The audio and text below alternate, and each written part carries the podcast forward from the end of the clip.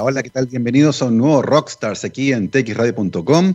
Estamos comenzando nuestro programa hoy, miércoles 25 de noviembre del 2020. Va a ser un día caluroso hoy y mañana en toda la zona central de Chile. El Ministerio de Salud acaba de entregar hace una hora atrás su reporte diario con respecto al estatus de la pandemia por coronavirus en nuestro país.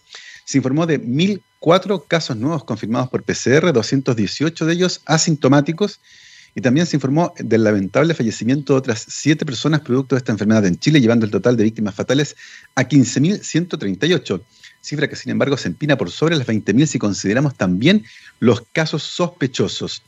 Em, en Europa y en Estados Unidos el panorama no es muy auspicioso con respecto al, al estado de avance de la pandemia, pensando particularmente en la celebración de Thanksgiving en Estados Unidos, que es uno de los eventos de migración humana masiva más grandes que existen, millones de personas se desplazan a ver a sus familias y eso eventualmente podría contribuir a aumentar los contagios. En Europa estamos viendo también que de manera progresiva los contagios han ido aumentando, lo que además eh, es un, genera un panorama complejo considerando que muy pronto van a entrar al invierno. Así que estar atentos a lo que está ocurriendo en el hemisferio norte. Conocimos también el día de hoy un nuevo avance de vacunas con respecto a efectividad, llegando a nuevos marcadores. Estamos expectantes también de lo que ocurre, eh, por supuesto, en esa área. Y nosotros ya comenzamos nuestra conversación del día de hoy, ya nos acompaña nuestra conexión por streaming nuestro invitado. Se trata de Raúl Sorbis, sociólogo, periodista y analista internacional especializado en temas de seguridad y defensa. Y vamos a conversar sobre su carrera y, por supuesto, sobre su más reciente libro de los muchos que ha publicado, que lo tengo acá, ¿El mundo será verde o no será? Constitución y ecología, un tema tremendamente interesante. Raúl, bienvenido a Rockstars. Hola Gabriel, un placer estar con ustedes.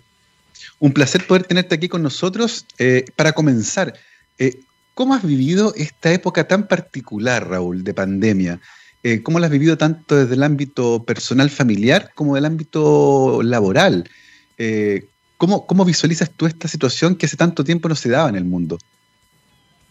Bueno, es, realmente única. No, habíamos vivido un confinamiento de estas magnitudes en, el mundo moderno. La última vez que una gran pandemia afectó al mundo fue mucho más devastadora que esta, sin duda, que fue la llamada gripe española a finales de la Primera Guerra Mundial, 1917-1918, y que se estima que mató 5 millones eh, de, personas. Pero hay debates sobre las cifras precisas, pero fue una gran cantidad de seres humanos que perecieron en esa pandemia. Y esta es, en términos relativos, bastante más benigna, por así decirlo, menos letal. Eh, sin embargo, ha tenido un impacto devastador en las relaciones humanas, en, eh, para la economía.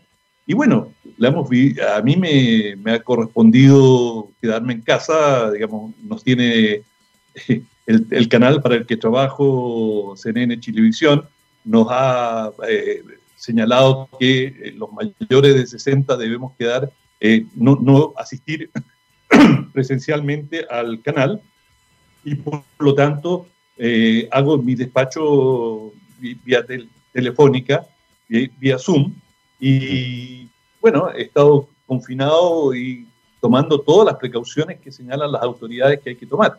Y bueno, afortunadamente justo antes que empezara este colapso mundial, porque eso es lo que es, se cerraran las fronteras, no se podía viajar, tuve la suerte de ir a visitar a, mi hijo y, estuve, estuve, ahí con mi, esposa, así que pude ver a, mi nieta en Suiza, de manera que sí, fue tuvimos suerte porque ahora ya entramos en una situación en la cual está vedado. Sí, la verdad es que la situación es bastante compleja. Cuesta anticipar un poco qué es lo que va a ocurrir, eh, porque la verdad se trata de una situación bien particular. Oye, Raúl, eh, para ir entrando en, conversación, eh, es súper interesante esto de, tu, de tus estudios, de ser sociólogo y periodista. cuéntanos un poco cómo emerge en ti este interés por estas áreas en particular, por qué estas dos carreras eh, y cómo las, las, has ido complementando en tu trayectoria profesional.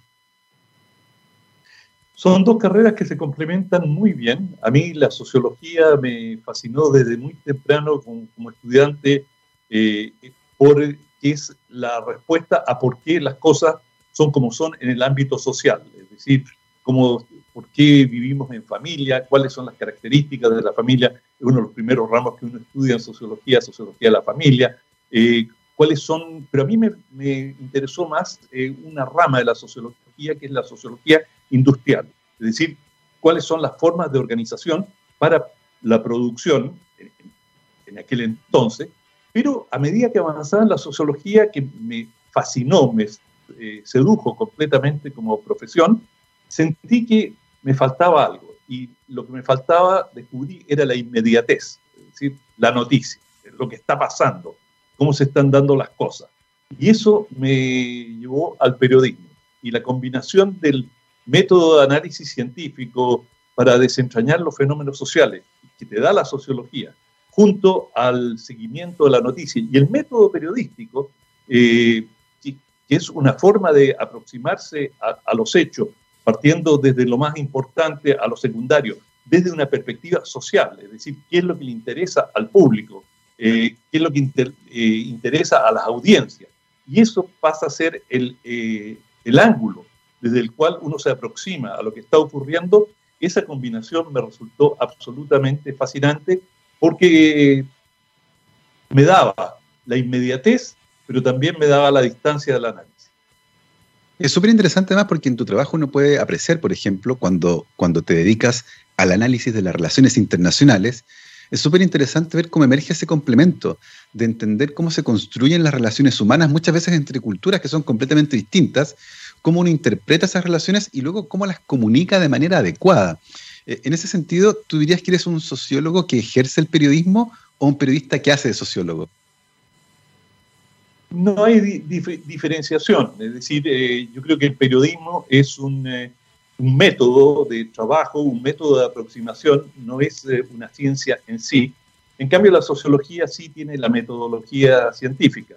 Por lo tanto, son el periodismo lo puede ejercer cualquiera, es decir, cualquiera que haya un futbolista que ha jugado y, bueno, puede ser un comentarista de fútbol y eh, en la medida que tiene una capacidad de comunicación, una fluidez y logra captar la atención del público, bueno, muchos de ellos han devenido periodistas y son excelentes periodistas y fueron excelentes deportistas. No le resta mérito a, ninguno de sus dos caracteres, sino que al contrario, suman.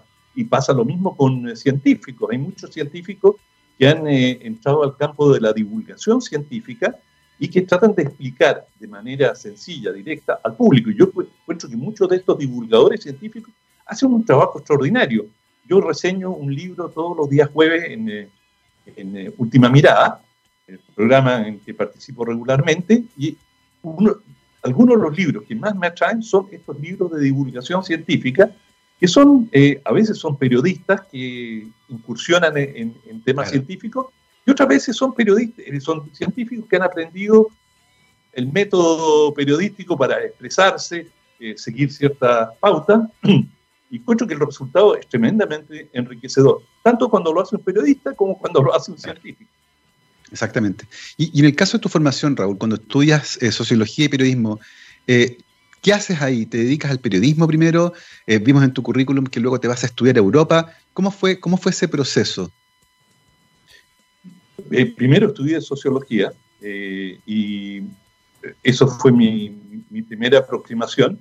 Y la sociología siempre me ha fascinado y, todavía me, seduce tremendamente. Lo encuentro una carrera muy atractiva porque los temas sociales son la razón de por qué vivimos como vivimos por qué nos mm. organizamos de cierta eh, manera, cuáles son nuestras pautas culturales y, como todos lo sabemos, no hay que estudiar sociología para eso, somos animales, seres totalmente culturales, estamos moldeados enteramente por la cultura en que vivimos, nuestra percepción de las cosas, nuestros gustos, nuestra estética, es totalmente cultural, es decir, lo que para nosotros es bello, en otra cultura puede ser abominable y viceversa.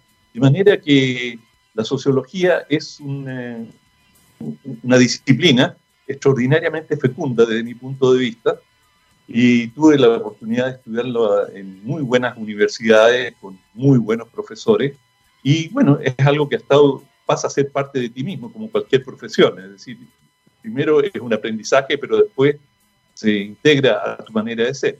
Y el periodismo, eh, en, yo estaba en Gran Bretaña, en Gran Bretaña no existen escuelas de periodismo, es decir, para ser periodista no tienes que estudiar una carrera separada, sino que, por ejemplo, tú has estudiado literatura o sociología y lo que te exigen es que una, en tres, en aquel entonces eran tres años, no sé si todavía es la misma cantidad, durante tres años el ingreso principal tú lo obtengas desde la actividad periodística. Y eso te da el derecho a eh, incorporarte al colegio de periodistas, que no tiene mayores privilegios, pero te da un reconocimiento, y ese reconocimiento tiene cierta protección legal, en el sentido de que tú, por ejemplo, si en un reportaje revelaras algo, tú puedes eh, señalar ante la justicia que lo hiciste en el marco de una investigación periodística y reservarte a entregar ciertas fuentes. Y te dan el derecho a cierta confidencialidad.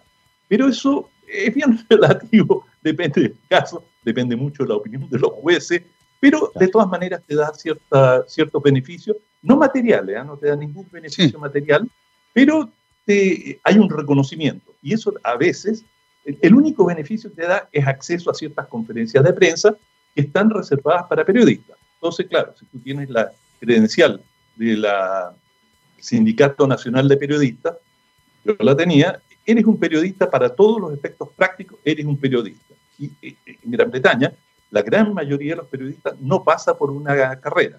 Lo que sí, el 90 y tantos por ciento eh, lo, viene de otra carrera. Entonces, por ejemplo, han estudiado historia, eh, o pueden venir del ámbito científico, pueden ser deportistas, y eh, si se desarrollan o devengan el grueso de su ingreso de la actividad periodística, obtienen el reconocimiento y el derecho a la credencial del Sindicato Nacional de Periodistas. Oye, Raúl, ¿y, en qué época viviste? Y como te dije, que, me fascina la sociología, el periodismo me seduce absolutamente. Yo encuentro la carrera más apasionante y creativa. Y si te interesa, a mí me interesa la, realidad internacional, estás ahí y es, para mí, el periodismo es totalmente adictivo. ¿Y, en qué momento emerge en ti el interés justamente por la actualidad internacional, por conocer cómo se van tejiendo estas relaciones entre los países, las acciones que emprenden y cómo uno con la historia de esos países con su religión, con las guerras que han tenido previamente, eh, uno puede explicar ciertas actitudes, por ejemplo, o el presente de la relación entre los países. ¿En qué momento te empieza a interesar esa área en particular? Bueno, yo trabajaba en una empresa periodística en Londres, en la cual eh, se, dedica, se especializaba en eh, publicar cartas informativas sobre América Latina. Y así, digamos, me especialicé sobre América Latina, Centroamérica, México y por cierto, Sudamérica, y en aquel entonces empecé a escribir un libro, que, bueno, lo terminé, Centroamérica en Guerra, mm. que fue un libro muy exitoso publicado en México, y era uno de los primeros libros que explicaban las estructuras militares, las Fuerzas Armadas, y por qué eh, en Centroamérica teníamos los niveles de violencia, estamos hablando de la guerra civil en El Salvador, eh, de la revolución en Nicaragua, es decir, eh, la, guerrilla en Guatemala. Estamos hablando de una época de tremenda convulsión político-militar en Centroamérica y con una participación de Sudamérica, de militares argentinos en Guatemala, en fin. Y comencé a investigar esto periodísticamente, hice muchos viajes a, la región y allí comencé a adquirir una, segunda, una especialización dentro del periodismo, aparte del análisis internacional, que fue los temas militares, la defensa. Y por qué las características de los militares centroamericanos. Y, eh, digamos, y ese libro trata justamente sobre la actividad militar, porque en, Centroamérica en particular, y también en, muchos países sudamericanos, la historia de los países, eh, la espina dorsal muchas veces está ligada a la historia militar de los países, a las guerras que tuvieron, a cómo se fue estructurando el Estado y el Estado descansaba en buena medida eh, sobre los militares, que en la medida que era así, los militares no tenían muchos problemas en hacerse cargo y tomar control del Estado, que es la historia de triste historia de nuestra región. O sea, el militarismo ha sido una un elemento central dentro de la historia de todos los países o del grueso de los países mm. latinoamericanos. Por lo tanto, era una especialización que tenía muchos eh, derivados políticos. Y es, es difícil entender América Latina si no entiende el rol de los militares en la constitución de los estados y posteriormente a través de las intervenciones políticas, los golpes de Estado, que han sido una constante en el grueso de la región. Exactamente, una, una zona del mundo bastante convulsionada hasta hace algún tiempo atrás, que quedó marcada ciertamente en su historia por lo que ocurrió justamente eh, con ese tipo de relación que había entre el poder militar y el poder político. Eh, Raúl, cuéntanos un poco cómo fue la vida tuya en Londres, en qué época estuviste ahí, eh, cómo, cómo, se vivía en aquella época en, Gran Bretaña. Bueno, yo partí antes del golpe de Estado, en el 73, gané una beca para estudiar en una universidad, la London School of Economics. Y bueno, llegué a, Londres y realmente es una sociedad, la ciudad y la sociedad británica me sedujeron completamente. ¿no? Encontré mm. una sociedad tan abierta, con niveles de cultura tan superiores. Cuando hablo de niveles de cultura, eh, hablo cuánta la gente, tú entrabas a un metro y tú, la mayoría de la gente leyendo un libro, es decir, los niveles de lectura, los temas de conversación, por lo mm. menos los círculos en que yo me movía, eran bastante más eh, profundo de lo que, eh, digamos, no había esa diferencia de clase tan brutal que uno aprecia en América Latina, en que tienes un porcentaje mayoritario de la población prácticamente excluido de la actividad cultural. En cambio, allá, una de las primeras diferencias que noté era que tú podías hablar con, el, con un portero, con un chofer de taxi y había leído libros, tenía niveles, no digo que todo, pero, eh, digamos, no, no, encontraba ese abismo de, clase que uno encuentra en, América Latina. Y todavía en muchos países hay una discriminación brutal. Es, eh, por algo se habla en América Latina, en, la socio, el punto de vista de la sociología, se habla de las sociedades señoriales. Es decir, eh, y, por ejemplo, Perú, Ecuador, sobre todo los países andinos, son culturas señoriales en que hay una élite entronizada que tiene un poder enorme y la gran masa de la población, por ejemplo, digamos, porcentaje mayoritario de la población, como en Bolivia, indígena, que, no, que, por supuesto tienen su cultura eh, nativa, pero que están excluidos de, o estuvieron excluidos durante siglos de los centros de poder. Eso, bueno, en europea son sociedades mucho más horizontales, Alemania, Francia, estoy hablando de Gran Bretaña porque yo estuve allí, España, en que la gente, eh, digamos, son sociedades objetivamente mucho más democráticas, no desde el punto del sistema político, sino que democráticas en cuanto al acceso que tiene la población en su conjunto a la cultura, al conocimiento, y tú lo ves, por ejemplo, el, siempre me llamó mucho la atención, acá, ahora quizás ya no tanto, pero antes tú podías ver a qué clase pertenecía una persona según cómo vestía. ¿No es cierto? La vestimenta ya te lo decía todo. En, eh, en, Europa tú no puedes, realmente es muy difícil saber de qué origen es la persona mientras no abre la boca. Y es el acento el que te dice si es de una provincia y de a qué sector social pertenece. El acento, la educación es la que te marca, mm. pero no es la ropa, no es la vestimenta, ni siquiera el vehículo. ¿ah? Hay gente de origen, digamos, gente de recursos relativamente modestos que pueden tener un auto que tú lo ves y dices, wow, un Jaguar. Exactamente. Y Oye, personas relativamente modestas. O sea, los bienes materiales no te definen. Exactamente. Raúl, ¿cuánto tiempo viviste en, en, Londres, en Gran Bretaña? ¿Pensaste en radicarte y vivir permanentemente ahí? ¿Y cómo se da tu regreso a Chile?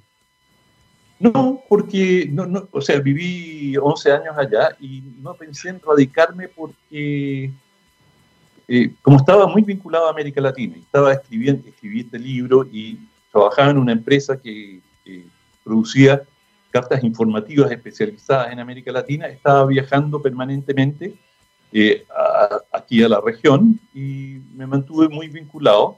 Y por supuesto tienes una vinculación emotiva lingüística que es muy importante. Mm. Exactamente. Vamos a ir a hacer una pausa musical, pero a la vuelta vamos a seguir conversando con nuestro invitado Raúl Sor y vamos a hablar de, lleno de este libro, tu último libro, recientemente publicado bajo el sello debate, que es ¿El mundo será verde o no será? que es un análisis tremendamente interesante de probablemente uno de los desafíos más grandes que estamos enfrentando como especie, que es la crisis climática cómo la vamos a enfrentar eh, y particularmente desde el punto de vista cierto de nuestro país, de Chile. Eh, cómo vamos a plantear, por ejemplo, este debate en la nueva constitución, un tema que parece tremendamente relevante y además sumamente urgente. Vamos a ir ahora, como les decía, a una pausa musical. Vamos a ir a escuchar a Mr. Big. Esto se llama The Light of Day. Vamos y volvemos. 12 con 34, estamos de vuelta aquí en Rockstars de txradio.com, científicamente rockera. Nos acompaña, por supuesto, como todos los días, la Universidad de Aysén, docencia, investigación y vinculación con el medio desde el sur austral de Chile. Pueden visitar la página www.uaisen.cl para que averigüen qué otras cosas interesantes están haciendo y además cada semana iremos conociendo historias de investigación en el extremo sur de Chile de la mano de sus investigadoras e investigadores. El día de hoy estamos conversando con Raúl Sor, sociólogo, periodista, enamorado de ambas carreras, que además se dedicó al análisis internacional, primero en Gran Bretaña y luego volviendo a Chile, ha escrito varios libros y su más reciente obra, eh, publicada bajo el sello debate, está aquí, se llama El mundo será verde o no será. Y la bajada dice Constitución y Ecología, eh, un libro que ciertamente es urgente considerando el debate en el que estamos ahora mismo como país para tratar de definir nuestro futuro en un contexto internacional que es muy particular y que tiene que ver, por supuesto, con la crisis climática. Eh, Sir Partha Dasgupta, que es economista de la Universidad de Cambridge, ha dicho que uno de los grandes errores que los economistas han cometido es que consideran que la naturaleza es indestructible. Y ese, dice él, es un gran error, eh, porque ciertamente podemos destruir a la naturaleza y la podemos hacer entrar en una crisis, lo que por supuesto eh, pone de manifiesto también este conflicto que existe con la producción de crecimiento económico y nuestra relación con la naturaleza. Eh, cuéntanos un poco, Raúl, por qué nace este libro. Eh, está ciertamente con un énfasis eh, muy grande en nuestro país, pero, pero cuéntanos un poco cómo se inspira este libro y qué análisis podemos encontrar dentro de él. Bueno, Gabriel, a mí siempre me indignó que en Chile existiera un concepto tan canalla como zona de sacrificio. O sea, que en forma, digamos, premeditada, se aceptaba que ciertas personas eh, tenían que vivir en zonas en que se sabía que se estaban contaminando, que sus familias sufrían los efectos del el deterioro del medio ambiente y que eso se aceptaba. Y eso incluso en, en, un país que tenía una constitución, la constitución del año 80, que plantea explícitamente la defensa y el derecho que tienen las personas a vivir en un medio ambiente sano. Y bueno, cuando tuvimos el gran estallido social, en octubre del año pasado, viendo las consignas, las reivindicaciones medioambientales que surgieron por doquier, y ya habíamos tenido grandes movilizaciones en, Chile, toda la lucha por impedir la construcción de la represa de Hidroaicén había provocado movilizaciones inéditas en Chile y por un tema ambiental me, quedaba claro de que había una gran sensibilidad y que esa sensibilidad, ese sentimiento de la mayoría de los chilenos no estaba reflejada en la realidad o en la forma en que nuestro Estado se comporta de cara a la naturaleza. Y eso fue una, digamos, el estallido de octubre del año pasado realmente me agatilló la necesidad de escribir sobre esto, pero yo ya había escrito eh, tres libros sobre el tema de energía y el déficit energético chileno. Eh, eh Chao Petróleo, así no podemos seguir. Eh, en fin, y tenía, ya había escrito sobre el tema. Después escribí otro libro sobre desastres, que es exactamente sobre cómo sobrevivir a los desastres. Y partía el libro diciendo Chile de cada 10 desastres, eh, o sea, en Chile, 9 de cada 10 desastres pueden ocurrir en Chile. Lo único que no tenemos es huracanes, pero todo el resto de los desastres, terremotos, sequía, inundaciones, deslaves, en fin, todo eso, eh, maremotos, tenemos todo tipo de desastres en Chile. Por lo tanto, no, no era de manera alguna un tema nuevo, había escrito muchas columnas para periódicos y revistas sobre temas ambientales. Entonces, esto me llevó a escribir este libro, porque creo que estamos en lo que en, eh, en términos ecológicos se llama un punto de inflexión.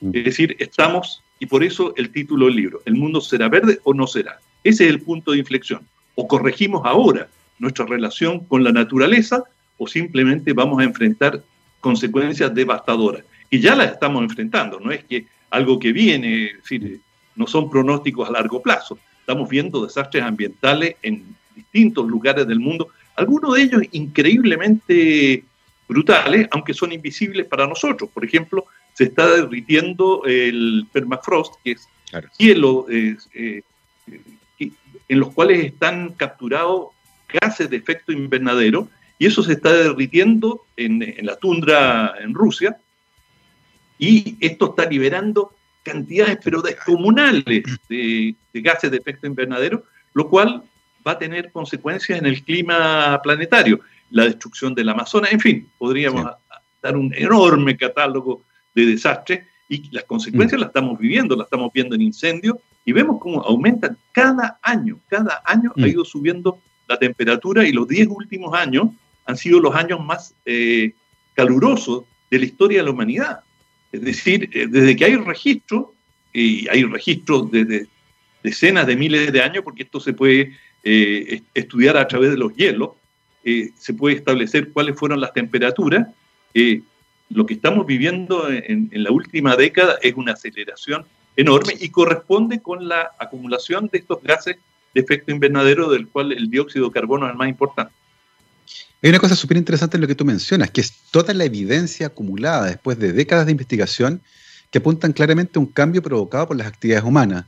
Y sin embargo, a pesar de eso, hay personas tremendamente poderosas como Donald Trump, por ejemplo, que ha puesto en entredicho este tipo de conclusiones avaladas por la ciencia y ha tomado decisiones que alejan a Estados Unidos, un país que produce parte importante de estos gases de efecto invernadero, lo ha apartado del consenso científico y además tomando medidas como, por ejemplo, decir que va a reactivar la industria del carbón y del petróleo. Eh, es interesante porque los populismos de esa naturaleza, parecido al de Jair Bolsonaro, que también ha mostrado un desprecio bastante grande por la naturaleza, eh, parecieron que en algún momento estaban tomándose el mundo. ¿Cómo visualizas ahí, por ejemplo, la relación que existe entre estos países y sus mandatarios con la evidencia científica, donde claramente hay una contraposición ahí y que nos pone a todos en peligro?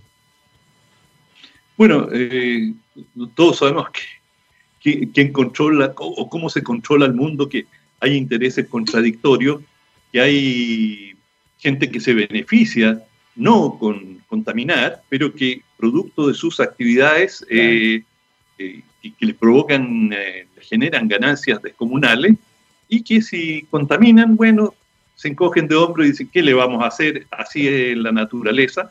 Y esas empresas son las petroleras. Y a, la cabeza de las petroleras, Exxon ha sido una de las más eh, significativas en hacer una campaña sistemática para no negar el calentamiento global, sino que hacer, introducir la duda. Es lo mismo que hicieron las tabacaleras con el cigarrillo. Exactamente. Sí, hay evidencia de que fumar puede provocar cáncer, eh, distintos tipos de cáncer, pero hay mucha gente que ha fumado toda su vida y no desarrolló un cáncer. Entonces, seguro, seguro no podemos estar. Y ese eh, vínculo faltante es lo que han dicho las petroleras. Sí, hay calentamiento global, no lo discutimos, pero no podemos estar seguros que son las emisiones de petróleo, digamos, del uso de los combustibles fósiles, la que lo provoca o el carbón. Cuando la evidencia es abrumadora. Pero esa campaña, muy bien llevada, con grandes agencias de publicidad y comprando científicos. ¿ah? Cada cierto tiempo aparecen estudios científicos que dicen, sí, pero no estamos seguros. Entonces, lo que ellos hicieron con bastante éxito fue sembrar la duda y mantener la libertad de acción gracias a esa duda y una serie de eh, políticos, y no solamente políticos, sino que empresarios, vieron eh, que se beneficiaban tremendamente de, de este negocio de las petroleras eh, especialmente en Estados Unidos, que es el país petrolero por definición, no cuanto a la producción, sino que en cuanto al uso del automóvil, es decir, la cantidad de automóviles per cápita. Hay ciudades de Estados Unidos en que casi no hay veredas, es decir, tú para desplazarte Las distancias eh, y el transporte público es muy, muy mínimo, de manera que tú tienes el auto, es casi una obligación. Y ya a los 14, 15 años todos los muchachos, los jóvenes, eh, manejan y bueno, eh, eh, digamos, allá no te piden carne de identidad, te piden licencia de conductor para mostrar tu identidad. O sea, y bueno, y uno lo ve en todo el cine estadounidense, el automóvil es absolutamente central y las carreras de auto es parte de la vida. Uno de los lugares más importantes de encuentro social son los malls y los estacionamientos, los malls, la gente se encuentra ahí, se topan.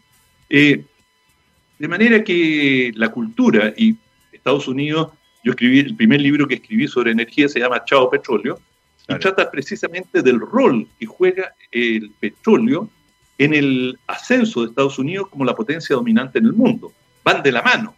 Y Estados Unidos es el principal productor de petróleo y gracias al petróleo eh, logra el desarrollo de ciertos armamentos. digamos, Estados Unidos es el, eh, digamos, está a la vanguardia de la aviación y claro, tú no podías tener aviones a carbón. Es decir, tenías que tener combustible líquido y el petróleo es, un, la espina dorsal del desarrollo de Estados Unidos y es una cultura muy adicta al uso de, eh, de, los, de estos combustibles. Por lo tanto, no es sorprendente que en Estados Unidos sea el país más escéptico, contrastándolo con Europa, por ejemplo. Los europeos en general aceptan de que hay un tema de calentamiento global y los alemanes han, sido muy mm. vanguardistas en eh, tratar de generar un cambio mm. eh, societal muy importante y ir transitando al auto eléctrico, eh, eh, terminar con el carbón, pese a que el carbón en Alemania, por ejemplo, jugaba un rol muy importante en la generación eléctrica, han ido bajando en forma metódica el, el, uso del carbón, que es un gran generador de dióxido de carbono, y así sucesivamente en, el grueso de los países europeos se ve una preocupación muy grande. Los chinos, que son el principal emisor de gases de efecto invernadero, que cuidado, son el, principal, pero también son 1.400 millones de chinos. Exactamente. Es decir, eh, eh, ellos emiten más que Estados Unidos, pero los Estados Unidos, los norteamericanos son 300 y tantos millones. Mm. De manera que hay un... Es decir, si lo vemos por per cápita, Estados Unidos por lejos el mayor emisor de dióxido de carbono, y la muy buena noticia, pero muy buena noticia, es que ha sido nombrado John Kerry como encargado del tema del calentamiento global. Y John Kerry está en el, digamos, en los seis primeros, eh, en el círculo de hierro del presidente Biden, uno de los seis personajes más importantes, John Kerry, a, a cargo de las negociaciones sobre cambio climático, y eso augura un cambio importante. Mm en lo que va a ser el comportamiento del gobierno de Estados Unidos, lo cual es para todo el mundo un motivo de, alegría y de, alivio. Absolutamente, tremendamente mm, eh, esperanzador, ¿cierto? Este cambio que va a haber en el rumbo de la política de Estados Unidos, particularmente en política ambiental. Raúl, en el caso de tu libro, El mundo será verde o no será, tiene la bajada Constitución y Ecología. Y es súper interesante porque nos permite vincular algunos de los problemas ambientales de Chile con el modelo de desarrollo modelo que de cierta forma fue impuesto por la Constitución del 80, una constitución que nace a partir de las actas de la Comisión Ortúzar, un grupo pequeñito de personas que redacta el anteproyecto de la Constitución y que da origen finalmente al texto constitucional definitivo del 80. Cuéntanos, por favor, qué relación existe entre la Constitución del 80, el modelo de desarrollo y la degradación ambiental que uno puede ver en Chile. Bueno, la Constitución del 80, quizás el elemento más importante es omitir o impedir que el Estado asuma un rol central en ciertas, eh, ciertos aspectos del desarrollo del país.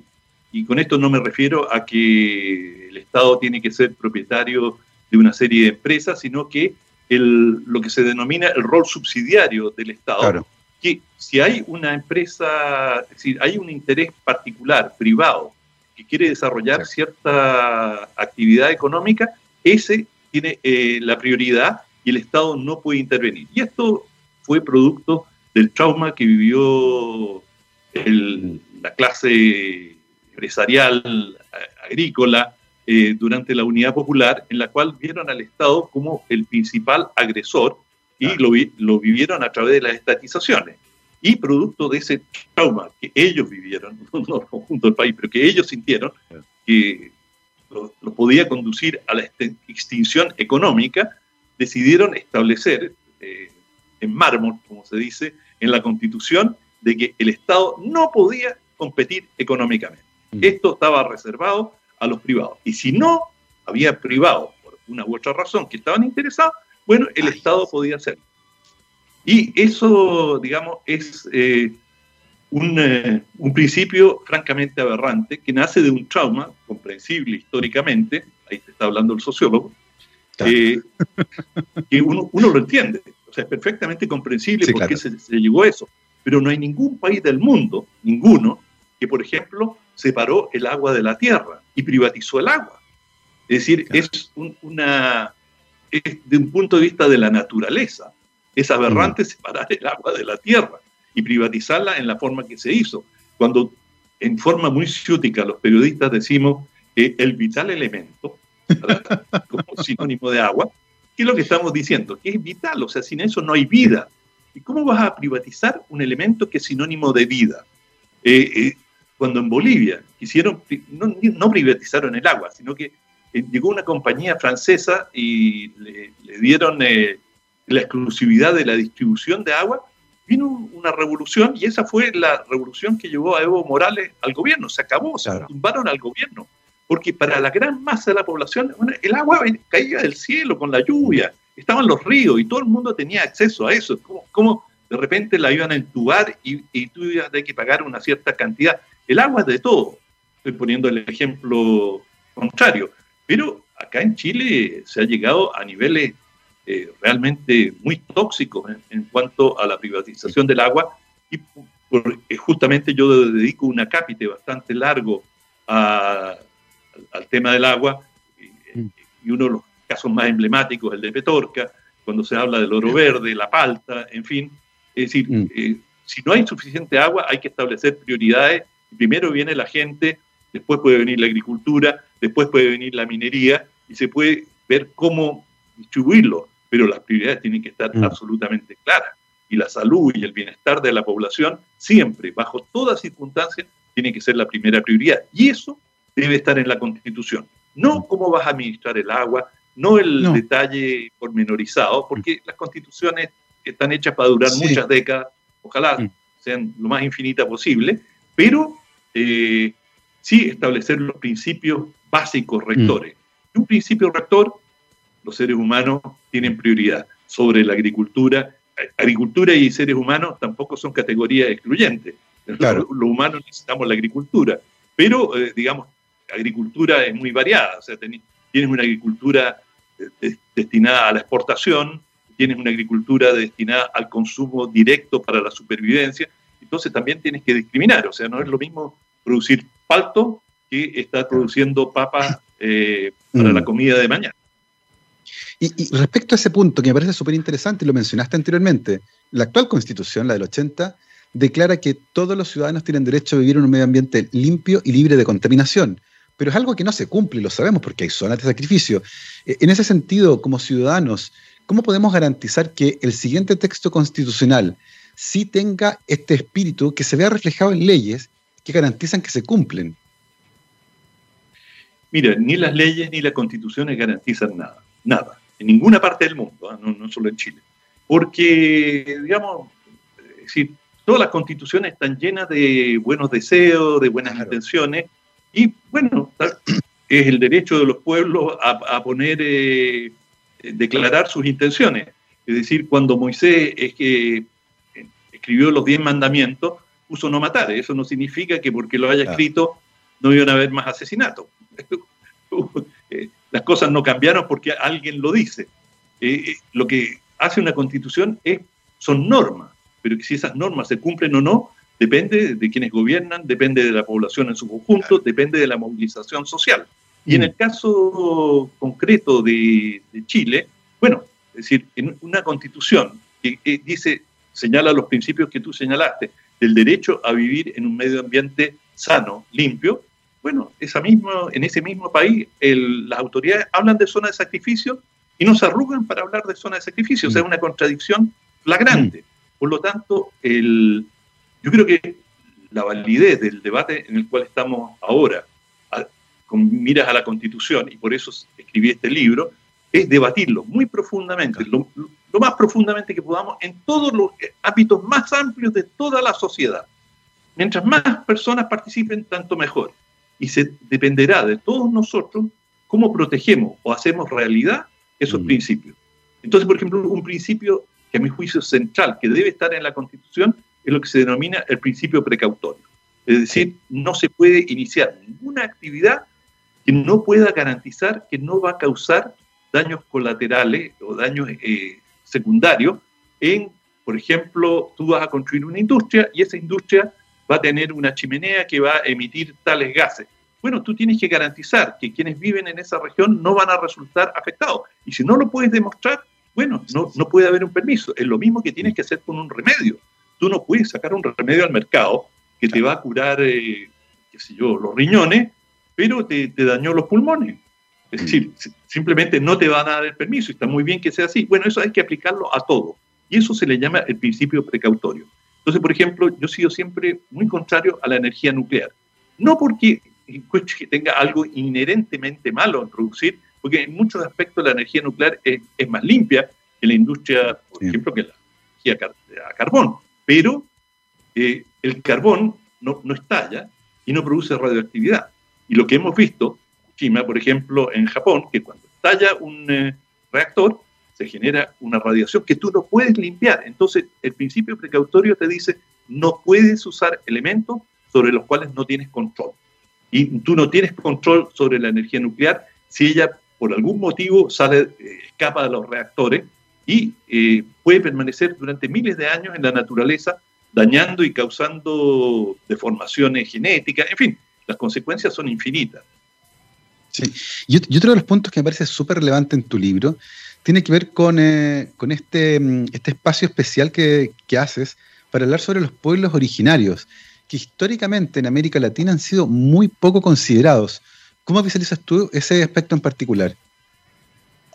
Perdón, eh, quiero que no, te escuché la pregunta bien. Sí, eh, me, llama la atención de manera positiva, ¿cierto? El espacio que dedicas al libro para hablar sobre el rol de los pueblos originarios y cómo ah, su cultura es considerada históricamente en una América Latina que los excluyó y marginó. Bueno, los pueblos originarios tienen una relación eh, muy estrecha con la naturaleza. Mm. De hecho, digamos, la misma expresión Pachamama, la madre tierra, la, tienen una relación religiosa de culto y de respeto a, la tierra. Y eh, sus carnavales, sus celebraciones están muy vinculadas a los ciclos de la naturaleza, y por lo tanto, si tú quieres, de alguna manera, los eh, pueblos eh, originarios han sido grandes protectores de la tierra. No siempre es así, ¿eh? O sea, te puedo dar un ejemplo en Chile, que la devastación que se produjo en Isla de Pascua fue en la primera gran devastación, fue causada por, por, por, los propios nativos. Y que, digamos, talaron eh, el grueso de, la isla para construir los moai y, los trasladaban sobre troncos y finalmente esto culminó en una hambruna tremenda. Por lo tanto, no estoy haciendo un culto a que, digamos, como dice Patricio Mann, dale tu mano al indio, dale que te hará bien, no. Eh, pero sin duda, los pueblos originarios son una, tienen una relación mucho más sana, más directa con la naturaleza. Y específicamente, eh, en nuestra cultura occidental, nosotros eh, vivimos para trabajar. Esa es nuestra cultura. Es decir, trabajar, acumular, tener la mayor seguridad económica, riqueza. Los pueblos, si tú quieres la diferencia con la mayoría de los pueblos eh, originarios, es que ellos trabajan para vivir. Mm. Es decir, no están, no viven para trabajar, sino que al revés. Trabajan para producir. Y eso ha sido un motivo de tremendo, eh, te diría, conflicto, porque tú vas a, la Araucanía y te dicen, pero mira, si ellos no cultivan las tierras, las, tienen ahí yermas, aquí esto, mejor se las compramos y ellos no las van a utilizar. Porque en parte su cultura es producir lo que necesitan. No tienen, eh, el grueso de los pueblos originarios, no tienen la cultura de la acumulación y de, digamos, producir lo máximo, convertirlo en dinero y depositarlo en el banco. Para hacer otra inversión, construir otra casa, es decir, es otra manera de mirar el mundo. Y eso es una característica de los pueblos originarios y por eso muchas veces se ha dicho que los mejores guardianes de, de la selva, por ejemplo en Brasil, son los pueblos originarios. Y en forma inversa, lo primero que hacen los rancheros y las empresas madereras, tratar de sacar a los indígenas de ahí, porque los indígenas incluso en su... A mí me tocó participar en una expedición en el norte de Paraguay y llegué a, un, eh, a una tribu que había recién salido de la selva, era su primer contacto con la cultura occidental. Y dentro de su cosmología, dentro de su visión del mundo, era que los grandes árboles, estos árboles inmensos, eh, eran los que sostenían al cielo. Y en la medida que empezaron a entrar las madereras y talaban los árboles, el cielo caía. Y esto, fíjate, como es psicosomático, em, generó una gran cantidad de enfermedades. Bueno, a lo mejor hubiese ocurrido de todas maneras, porque ellos no estaban inmunizados contra los resfríos, contra el gripe, eh, pero eh, en la medida que ellos sentían que el cielo se derrumbaba, también se extinguía su mm. salud. A mí me conmovió mucho ese, ese, viaje, realmente aprendí mucho sobre lo que son los pueblos originarios y por qué debemos respetarlos profundamente, incluido en primer lugar nuestro pueblo mapuche, por supuesto. Exactamente, una visión del mundo que tal vez deberíamos integrar de manera urgente en nuestro modelo de desarrollo futuro, que debe ser respetuoso con el medio ambiente, algo que la cosmovisión de los pueblos originarios ciertamente muchas veces incluye. Son las 12.59, pasó volando esta hora de conversación tremendamente entretenida con nuestro invitado de hoy, Raúl Sor, un apasionado de la sociología, un apasionado del periodismo que encontró una mezcla perfecta eh, para trabajar en la intersección entre esos dos mundos y que el día de hoy nos presentó este libro, su último libro, El mundo será verde o no será, Constitución y Ecología, libro inspirado a partir del estallido social y las demandas ciudadanas con respecto a vivir en un medio ambiente realmente limpio y libre de contaminación. Está tremendamente interesante para todos aquellos que están em, interesados, por ejemplo, en profundizar sobre la discusión que se nos viene ahora para definir el futuro constitucional de Chile. Raúl, te queremos dar las gracias por haberte sumado a Rockstars. Un abrazo para ti tus auditores. Un abrazo grande, Raúl. Muchísimas gracias. Gracias también a Gabriel, que llevó el programa a todos ustedes el día de hoy. Como siempre, nos vamos con nuestro especial All Unities Rock aquí en Rockstar, la radio de la ciencia y el rock. El día de hoy con The Animals. Vamos a comenzar con We Gotta Get Out of This Place. Hasta mañana, que estén muy bien, cuídense.